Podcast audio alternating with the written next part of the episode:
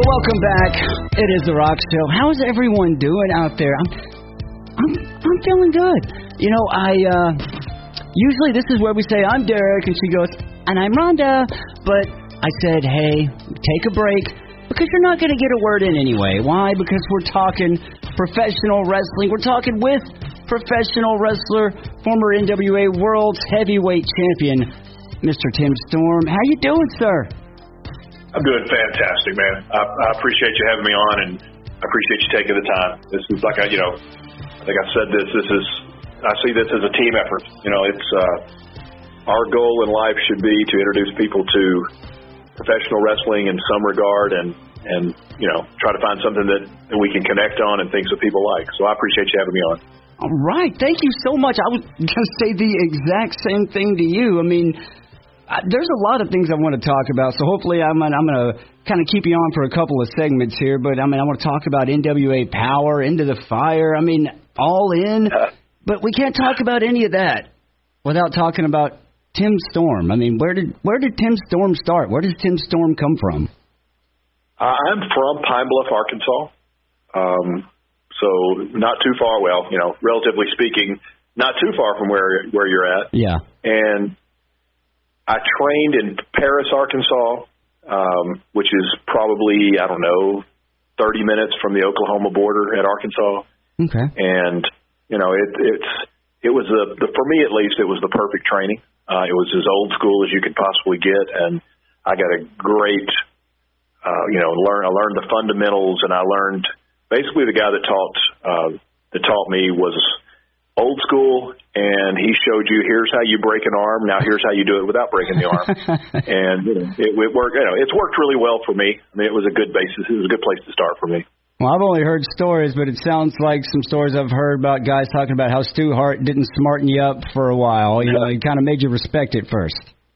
Absolutely. And, you know, a lot of our training, I was very fortunate that I trained there and then started trying to wrestle in Arkansas some. And then when I moved to the Dallas area, I trained. I, well, actually, I went in to help train people, but I think I got more out of it uh, because the guy who was doing the training there was the complete opposite of uh, Bill Ash in Arkansas. this guy was more cardio and drills, and uh, his psychology was completely different, and it was more lucha style and Japanese style. So okay. I got two completely different kinds of training, and I think that's really benefited me over over the last what 25 years. Right. So um, you start professional wrestling. You actually wrestle around here. You wrestle in Sherman a lot. You were a former uh, NWA Texoma Tag Team Champion, NWA Texoma Champion. I think a former Oklahoma champion, if the Wikipedia is correct. Uh, so talk about that. It, you know, well, I grew up just loving the NWA. Yeah. Um, where I was in Pine Bluff, Arkansas we got three different wrestling shows on any given Saturday. I got Memphis wrestling in the morning, and I got um, Mid South, you know, the NWA in the afternoon, and then I got uh, World Class at night. Yeah. So I got I got a lot of wrestling, and those those three letters, and uh, you know, if anybody's watched, I know you mentioned NWA Power and those kind of things, but if anybody's watched that, I talk about that about how much it means to me, and it's it's real to me. It's so anyway. But to your point, I wrestled for NWA Oklahoma, and on the very first show, I was so excited to get to wrestle for an NWA uh, affiliate. And on the very first show, I won the NWA Oklahoma Championship, and uh, that's kind of where my road to the NWA started. You know, I was doing independents all over, but the NWA that's that's where that one started. Was in Oklahoma. And you know, since we are here in uh, Durant, I uh, we we have the show based in Durant. We we air in Colgate. We air pretty much around southeastern Oklahoma. Here, we're we're pretty close to Sherman. I was telling you before we started here uh, that October 21st, 2016, you are wrestling in Sherman for the NWA World Heavyweight Championship. I mean, this is I'm gonna I'm gonna run through some past names, some present names, current names. I mean, this is a title. I mean, Harley Race, Ricky Steamboat, Ric Flair. I mean, AJ Styles held this title. Cody Rhodes held this title. I mean, you're you're fighting for this title in Sherman, Texas, and you win it. That is awesome to me. I mean, I don't know how many people can actually appreciate the the awesomeness of that happening here so close. But that that that to me just blows my mind. Well, you know, like you said, the, the history of the NWA World Championship is it literally is a who's who of professional wrestling, and I beat I, I beat a guy named Jax Dane. Yeah. And if you the history of that though was that I had wrestled Jax for uh I had the North the NWA North American, he had the NWA National, and I wrestled him in Las Vegas. I wrestled him in Mississippi. I wrestled him in Las Vegas again, and that was our fourth. That was our fourth time. Um, my third to, to a shot at the title. And then if you go really, really far back, I actually wrestled my first year uh, in professional wrestling. I actually wrestled Dan Severn for the NWA World Title okay. in yeah. Paris, Arkansas. So you know, it's it's it's something that, like I said, the, the three letters the NWA mean the world to me, and for a lot of people are becoming familiar with it again. But growing up, you know, it is it is that NWA World Heavyweight Title is the it's the grandfather of every championship ever held. I mean, if you if you trace the lineage every belt in every organization in America at least comes out of of that belt. Uh, every organization has used it. I mean, it is it really is it's a it's history and it's a legacy. And to to be able to win it, and you know, like you said, it was in Sherman, Texas. That was basically my home field. Uh, that was my yeah, yeah. home promotion. Uh, I wrestled there for seven or eight years. I love those guys. I still have great relationship with those guys. Um, I'm going to go back there at some point. Uh, but as I, you know, now I'm traveling quite a bit, and you know, I've I helped with that show for a long time, and you know, it just I it, just the way things have worked out, um, booking wise and scheduling wise, that hadn't happened for a while, but it yeah. will again, and that's still I consider I consider Sherman my I still consider Sherman my home base. We're talking with Tim Storm here, but we're going to take a break. We're going to play some rock. This is the rock show, after all. Hey, Tim, we're going to play some music from a guy you know. It's the Smashing Pumpkins. It's right here on your late night delight, the rock show.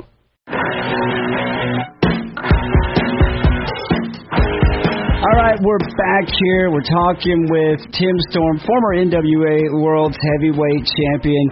Uh, so, uh, we heard from Smashing Pumpkins a little bit on the outro uh, for our from our first segment, and I did that on purpose because May 2017, lead singer of Smashing Pumpkins, Billy Corgan, he buys the NWA. You're the NWA champion at that time. What are you thinking? Uh, the the way it worked out, timing was, um, most of the well, much of the wrestling world was in Las Vegas at the Cauliflower Alley yearly meeting, and I, you know, I'm a teacher. That's what I do also, and that was one of those deals where I like to go. It's great seeing guys, but truthfully, if I'm not wrestling on that show, then I don't really make it a priority to go. Or right. I haven't. Um, so that year I was not there, and I'm sitting in class, and my phone literally just blows up. I mean, for two solid hours I'm getting text and text and text and phone calls, and nobody knew about this. Nobody. I mean, the only people that knew anything about it were the former owner and the new owner, Billy Corgan. Right. And part of it was by design. Uh, there was a non-disclosure that was going on, and there were a lot of there were uh, there was a group of people that were unhappy because they owned NWA affiliates and they didn't know it was coming. Um, my thought at the time was, okay, I, at that point, I am a 53 year old NWA world champion, and it's just been purchased by some people that I don't know and don't have a relationship with. Mm-hmm. And I'm wondering at that point, okay, well, uh, they're probably going to make a, you know, they're going to they're they, they're going to want their old champion, uh, somebody they're comfortable with, and I, I'm sure you know the background of that the people listening do, but you know, Billy Corgan and his vice president Dave Lagana um, were with TNA, with Impact, yeah, uh, for a long time, and they had relationships with a lot of wrestlers. So my thought was, well, this is going to be interesting, um, but I'm going to do things like I always try to do, which is try to be professional, handle things in a in a business like way, and you know, to be honest with you, I, if I could have drawn up a plan um, as far as how it's presented and all of those things, I, it, it, they it was perfect. Everything they did was perfect. They treated me very professionally. Um, you know, there's not many 53 year old professional wrestlers that can say at 53 years old they were probably at the peak of their career and uh, you know came to the public light at that age. Well, so it was it was it was fantastic. Well, see, that's one of the things I was going to get into was when you're you're you're coming in and and that's kind of the story that's been on this NWA Power this this new show. Uh, it's on YouTube. It's it's on 605. We'll we'll talk about that here in just a second. But that's been one of the storylines. Really, is is the age. But I'm like I'm I'm I'm looking at you. And you say, well, there's not many 53 year old champions. There's not many 53 year old guys looking like you do. I mean, you stay in shape all the time. I mean, you you look like you're ready to go another 10, 15 years. Ah, boy, I I appreciate you saying that, and I work really hard to try to, you know, you know, I told you originally, you know, I, what my schedule was, and yeah, yeah. I'm in the gym every pretty much every day, so I try. So I'm, I'm glad that I look that way. There are a lot of days I don't feel that way, especially if I'm, you know, work two two matches, three matches on a weekend. Mm-hmm. Uh, I think that's the biggest thing. But and and truthfully, it's funny because I watched along with everybody else that watched. I watched that first episode of NWA Power, and I think uh, Jim Cornette referred to me as the 53. Or well, you know, I was 53 when I lost the title, and Nick's had it twice. Uh, Cody Rhodes had it in there, so I'm actually 55 now. So when that aired, I was 55, and I'm coming up on 56. So, you know, it's I, I feel like I can still do everything I've ever done in the ring. Um, it's just the recovery is a lot harder at this at this point. But I work really hard to try to, you know, to stay in shape and be ready when that time comes. Well, talking about NWA Power, a show on YouTube. Uh, now, the significance of 605, that to me means TBS. That to me means world class. I mean, I'm just at that age where I'm young enough to have seen the end of the studio era and the beginning of I don't know the arena area era. I guess I don't know if you want to call it that, but like I can remember Hot Stuff Eddie Gilbert, Missy Hyatt. I loved Eddie Gilbert, but I can remember Absolutely. that as world class for for me. What is it for you? Well, you know, I because because the NW has and still does mean so much to me. When I got when I walked into that studio, I know that I felt it was a it was a combination of nostalgia because you know for people who okay like you said for people who haven't seen it on TBS Saturday nights 605 at that point it was the Superstation which growing up in Arkansas we got that station. Yeah. And 605 was wrestling. And that's where I got that's where every Saturday night I watched you know Ric Flair the Four Horsemen um, you know anybody who was somebody at that point in wrestling in my mind that's that's where they wrestled. So obviously now at this point, the 605 is it's special, uh, and we and they picked that specifically for that history. We're yeah. we actually our studio is one block from the old TBS. Now I will tell you that, and I heard, and I probably wouldn't say this if I hadn't heard it, but I I heard Billy make the comment that they pitched this about two years ago to TBS, uh, this exact concept, and I think that people just didn't understand what yeah studio show was. They didn't understand. They thought, okay, well, what you want is old wrestling. Well, when I walked in and saw the letters, I, I knew what it meant to me. But the weird thing is, and there, you know, if you watch the show, um, you know, it comes on 6:05 on Tuesdays, and it's Facebook. It's free. Uh, it's YouTube. It's FITE. T- it's, you know, FITE TV. It's all of those. It's available for free. There are a lot of names of wrestlers on there that everybody will recognize from every organization, and I thought, well, this is going to mean something to me. But the weird thing is, it meant something to every single man and woman that walked in there. Oh. Um, I mean, it's just special. It's a combination of old that's new. It's a lot of old look and old TV type segments that are set up with new wrestling. Um, you know, for example, we don't come out to entrance music because there's about 15 feet between the curtain and the podium if you're going to do an interview or to the ring. So there's not a lot of need for entrance music. Mm-hmm. Um, that's old, you know. But the wrestling itself is a combination of old style, new style, and it's super. It's really exciting. I mean, I don't want to keep you much longer. I don't have kind of podcast time, but I do want to talk about that because that first episode, if that first episode doesn't knock it out of the park, I don't know if hmm. that style really grasps people. But that first right. episode hits that home run. And I don't want to take yeah. anything away from everybody else because everybody worked hard for it. But a lot of that was Tim Storm. A lot of that was Nick Aldis. A lot of that was that match. That was really good. Yeah, well, I, I was I was pleased with it. I mean, obviously, I would have liked the uh, the end of the match to go a little bit differently. yeah. I would have I would have loved to right now to be able to say I'm the NWA World Champion again. Um, but yeah, you know, it's a deal where there is pressure when you know that you're the main event on the first show, and there's a lot riding on it. But the, but we just went in there and went at it. Uh, Nick Aldis is an amazing champion. He's a great wrestler. He's got a great mind for the business. I've been doing this for 25 years. We've, you know, we went in there and I think his words are we had a great contest. And like you said, it, we, you know, thankfully the fans responded. I think, I think within a week, I think we had half a million views on Facebook alone, um, probably over a million with all combined.